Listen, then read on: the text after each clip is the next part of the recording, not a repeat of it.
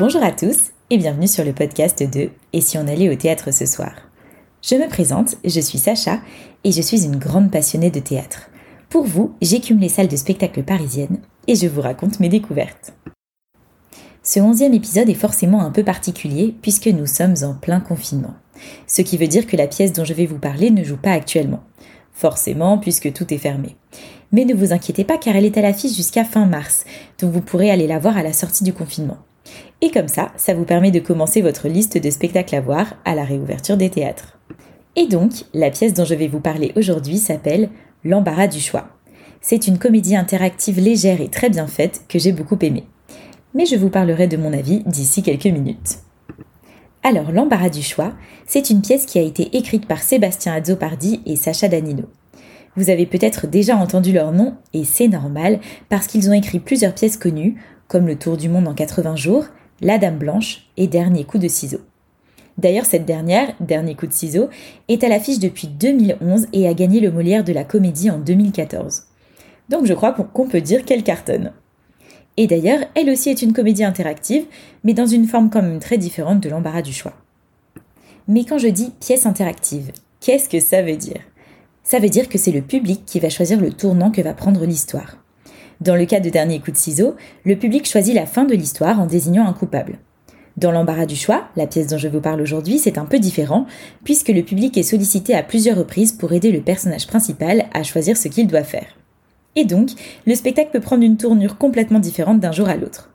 Alors, je précise que ce n'est pas de l'improvisation, tout est préparé. À chaque sollicitation, le public choisit entre deux options. Et hop, les comédiens se mettent en marche et jouent l'option choisie par le public, puis l'histoire continue jusqu'au prochain choix. Alors je ne sais pas quelle est la marge de différence entre une version et une autre, puisque je n'ai vu le spectacle qu'une seule fois, mais toujours est-il que c'est hyper original et très bien réalisé. Du coup, forcément, le pitch du spectacle est très simple, parce que franchement, c'est pas ce qui compte. Donc c'est l'histoire de Max, qui a 35 ans aujourd'hui. Bon, jusque-là, tout va bien. Sauf que Max est complètement tétanisé à l'idée de faire des mauvais choix et de passer à côté de sa vie. C'est la raison pour laquelle il décide de faire confiance à vous, public. Vous l'avez compris, c'est donc là que vous intervenez. Max va donc vous demander de l'aider à choisir entre deux options à plusieurs reprises dans le spectacle. Son destin, et celui de la pièce évidemment, sont donc entre vos mains. Et résultat, j'ai adoré ce spectacle. Déjà la pièce commence par une petite mise en bouche, si je peux dire, histoire de planter le décor. Le but c'est qu'on comprenne où on est et qui sont les personnages. Ça nous permet de rentrer rapidement dans l'histoire pour pouvoir ensuite être bien embarqué quand le personnage principal va nous demander de l'aider. Et le concept s'avère vraiment top. J'ai adoré la manière dont le comédien alpague le public. D'ailleurs, ce comédien, qui joue le personnage principal, c'est Sébastien Azzopardi, celui qui a écrit et mis en scène ce même spectacle. Je crois qu'on peut dire qu'il a pas mal de talent. Il y a des idées assez ingénieuses dans les interactions avec le public, et du coup, c'est difficile de ne pas être embarqué.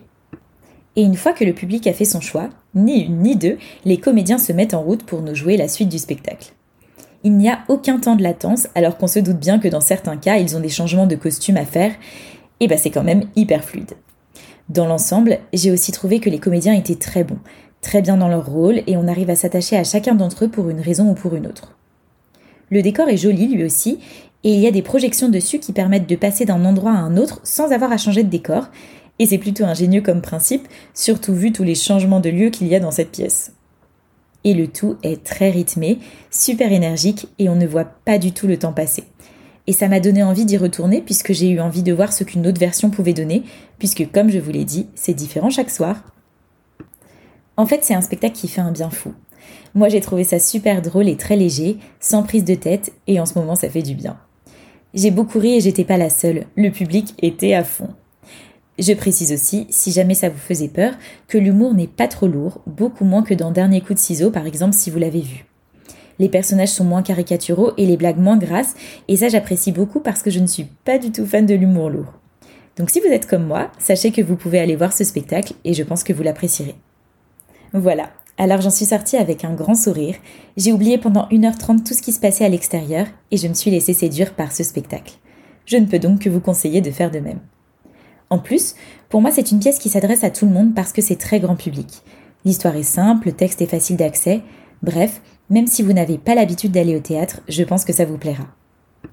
Eh bien, il ne me reste plus qu'à vous donner les infos pratiques de ce spectacle. Alors vous pourrez les retrouver dès la réouverture des salles de spectacle au théâtre de la Gaîté Montparnasse du mercredi au samedi et le spectacle est programmé pour le moment jusqu'à fin mars 2021. Et sachez que vous pouvez déjà acheter vos billets sur toutes les plateformes habituelles. Et voilà, c'est déjà la fin de ce onzième épisode du podcast Et si on allait au théâtre ce soir J'ai été très contente de vous retrouver malgré le confinement.